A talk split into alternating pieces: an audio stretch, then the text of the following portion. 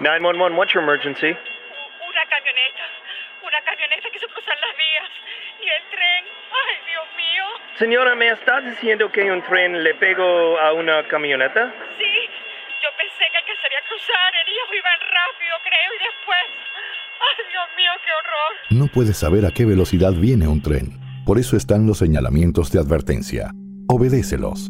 Alto. El tren no para. Mensaje de Netza.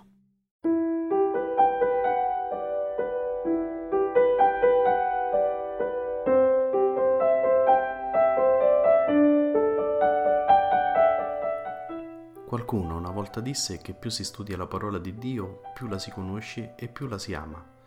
Leggere e approfondire il testo biblico è un aspetto non secondario del cammino di fede e di preghiera. Questi commenti al Vangelo possono essere un aiuto prezioso per condurre la preghiera personale. Ciao, io sono Cristiano e lui, l'altra voce che sentirai, è Padre Giovanni. Benvenuti su Ali d'Aquila, un podcast diverso. Ogni settimana potrai ascoltare le audiomilie o leggere sul blog un pensiero che può aiutarti ad approfondire e conoscere meglio la parola di Dio. Quindi cosa aspetti? Metti le cuffie e buon ascolto.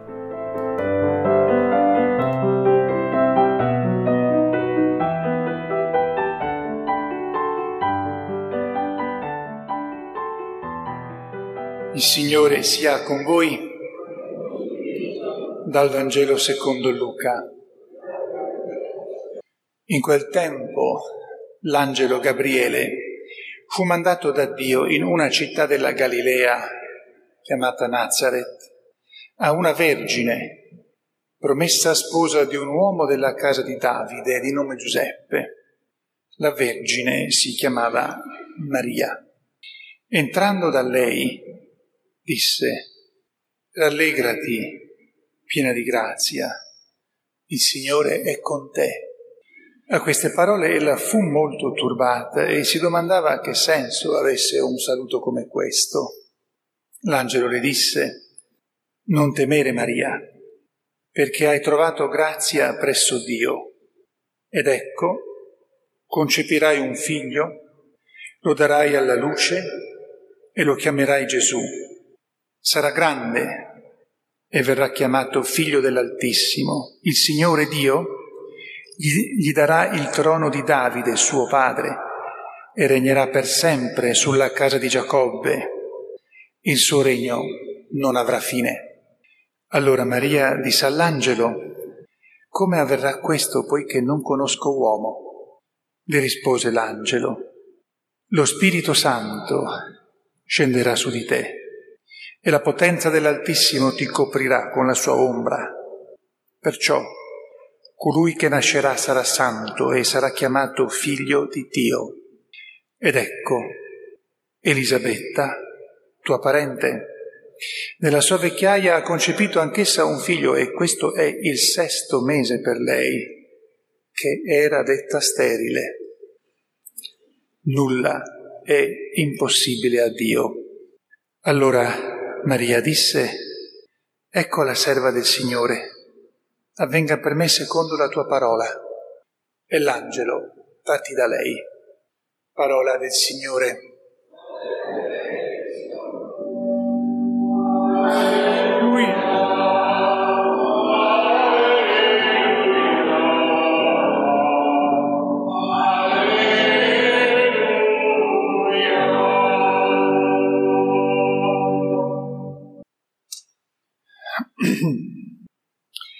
Sia lodato Gesù Cristo. Accennavo ieri sera che il Vangelo, che questo brano di Vangelo che peraltro conosciamo bene perché è uno forse tra quelli che di più abbiamo sentito durante il corso della nostra vita, ha talmente tanti spunti, offre talmente tante, tanti motivi di riflessione e di studio. Ho ho scritto abbastanza eh, su questo, sul libro che anche potete volendo trovare lì all'ingresso della chiesa, allora per non ripetermi e per non anche stancare quelli che già in qualche modo lo hanno, lo hanno letto, non mi ripeto, ma vorrei invece prendere uno spunto che considero pratico per quella che è la, la nostra vita nelle cose di ogni giorno, quello che chiamerei il discernimento quotidiano, con un'espressione un po' mm, aulica, un po' elevata. E ricavo questa riflessione prendendo lo spunto sia dalla prima lettura che dal Vangelo. C'è almeno qualcosa, almeno qualcosa che li accomuna a parte il fatto che la prima lettura il, um, riporta il famoso passo, come ricordavo ieri sera, della grande profezia che viene fatta a Davide sul famoso figlio di Davide, che sarà il Messia che regnerà in eterno. È la famosa profezia che per secoli attende di essere compiuta e quando l'angelo va da Maria Santissima a darle l'annuncio, Maria comprende nella prima parte dell'annuncio che quella profezia si realizza attraverso di lei in quel momento lì. Ma a parte questo, eh, io vedo un altro eh, spunto pratico di riflessione che ci, per, che ci, permette di tenere insieme la prima lettura e il Santo Vangelo. E questo spunto è, è questo. Davide ancora non ha commesso quei peccati eh, gravi che commetterà nella, eh, durante il suo, il suo, regno. È ancora in quella fase, diciamo, di, di limpidezza davanti a Dio e anche di fedeltà. Vuole, per ringraziare Dio, costruire il Tempio, perché fino a quel momento lì eh, l'arca dell'alleanza era conservata nella tenda, non in un tempio di muratura. Allora vuole fare questo dono a Dio anche per ringraziarlo di tutto, a nome anche del suo popolo. Quindi è mosso da un intento eh, non, non soltanto pulito e limpido, ma anche profondo, un intento buono. E lo stesso profeta Nathan, che è colui che gli portava più volte da parte di Dio la voce di Dio, gli dice quello che hai nel cuore compilo, è una cosa buona. Però abbiamo eh, sentito che durante la notte al profeta Nathan Dio dice no, non è questo quello che Davide deve fare per me, io farò per lui ancora di più. Dunque c'è un intento buono, ma Dio in quel caso lì, perché poi il Tempio verrà fatto, ma verrà fatto dal figlio, da Salomone, non da Davide. In quel eh, caso lì Dio eh, interviene attraverso il suo profeta per dire no, vai a dire a Davide che non è questo quello che lui mi deve fare. Dunque Dio eh, interviene per fermare Davide nel suo intento, per quanto fosse positivo, pulito. Vengo al Vangelo. Maria Santissima ha un proposito, lo possiamo chiamare tranquillamente voto, ha una decisione, pur essendo sposata, perché noi abbiamo letto eh, promessa sposa, in verità, perché dobbiamo tradurre un po' adattando al nostro tempo, in verità era già sposata, solo che non vivevano, che lei e Giuseppe non vivevano insieme nella stessa casa. E poco dal tempo della prima, come dire, ratificazione del matrimonio al tempo dell'entrare nella casa dello sposo poteva passare circa un anno, comunque diversi mesi, dove finiva la liturgia delle nozze. Tanto che se per caso eh, lo sposo non avesse più voluto quella sposa, doveva dare il divorzio, cioè, erano di fatto vincolati. Allora c'è questa, nonostante questo, c'è questa promessa di rimanere vergine e promessa che doveva anche essere conosciuta da Giuseppe. Naturalmente una, una sposa non può promettere di rimanere vergine se il suo marito non è d'accordo, questo lo comprendiamo tutti.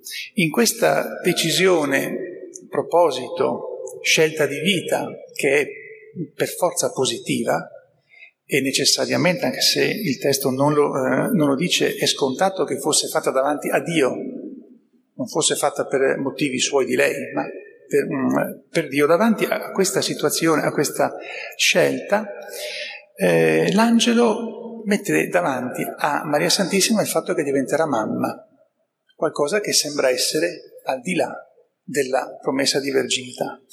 Dunque Maria ha un proposito più che elevato, più che positivo, l'angelo viene però a dirgli da parte di Dio, guarda che le cose sono un po' diverse, Dio da te vuole quest'altro, però certo rimarrai vergine. Dunque l'intervento di Dio in due circostanze molto importanti in cui davanti ad una scelta positiva buona Dio interviene e cambia un po' le cose.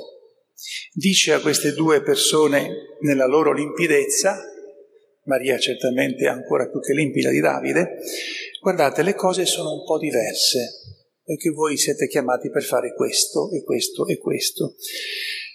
Vengo a noi, al di là di circostanze importantissime, grandi, a volte gravi della nostra vita, a volte noi eh, nelle nostre giornate prendiamo decisioni pensando che siano buone.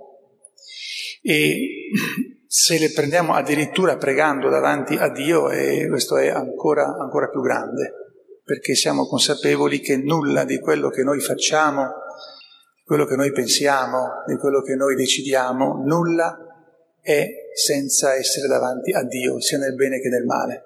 Qualsiasi cosa buona io faccia, qualsiasi cosa cattiva io faccia, prima di tutto sta sempre dinanzi a Dio.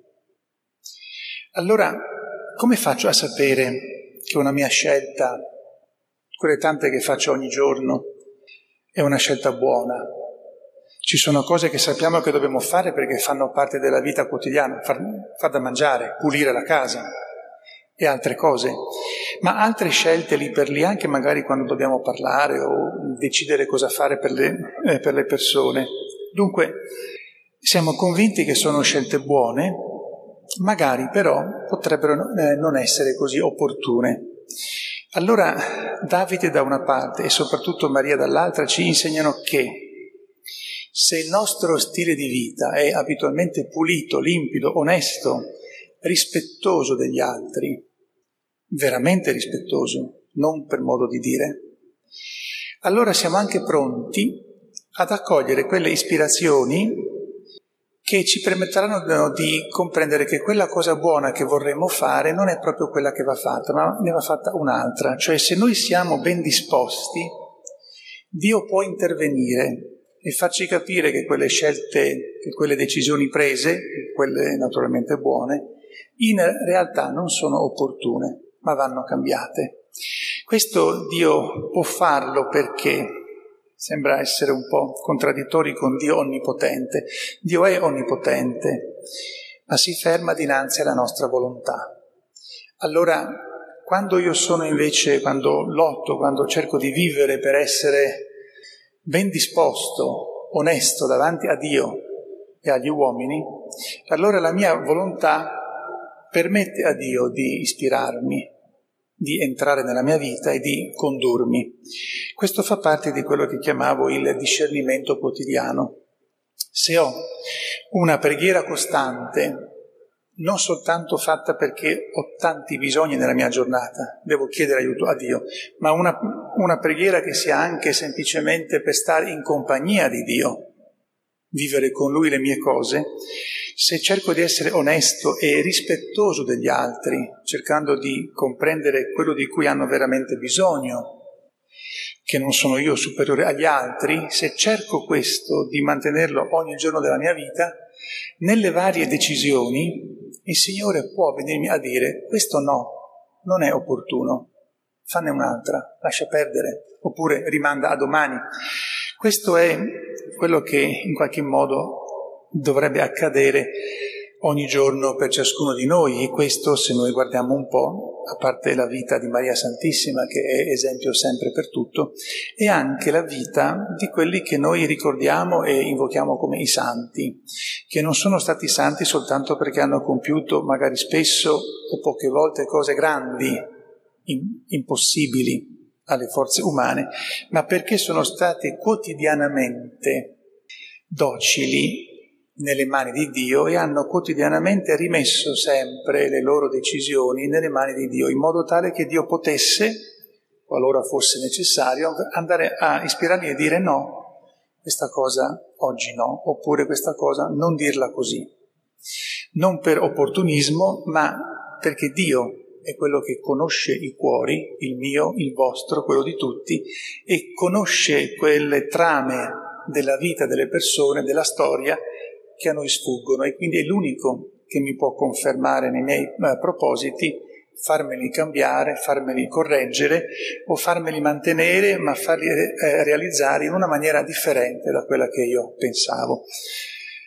A Maria Santissima, siamo in prossimità del Santo Natale, ci affidiamo perché ci insegni questo stile, che poi deve essere quello che ci porta fino all'incontro con Dio, sereni, sereni eh, profondamente, perché è quello anche che ci lascia profondamente felici di avere fatto qualcosa di buono ogni giorno nel rispetto di Dio, degli altri e anche di noi stessi. Sia lodato Gesù Cristo. Whether you're having a not moving off the couch while you watch the game kind of day, or a no time between conference calls kind of day, it can still be a delicious Dunkin' kind of day. And with Dunkin' now available on DoorDash, it's easier than ever to get your faves brought right to your door. So if you're looking for coffees, donuts, and breakfast sandwiches in the morning, craving some afternoon snack and bacon, or in need of Dunkin' refreshers for a PM pick me up, we've got you covered. Order now and get your faves brought to your door through Grubhub, Uber Eats, and DoorDash. Price and participation may vary, exclusions apply. America runs on Dunkin'. Introducing touch free payments from PayPal, a safe way for your customers to pay. Simply download the PayPal app and display your own unique QR code for your customers to scan. Whether you're a market seller, I'll take two tomatoes and a cucumber. poodle pamperer, piano tuner, or plumber. Signing up to accept touch free payments for your business is easy. Touch free QR code payments. Shop safe with PayPal.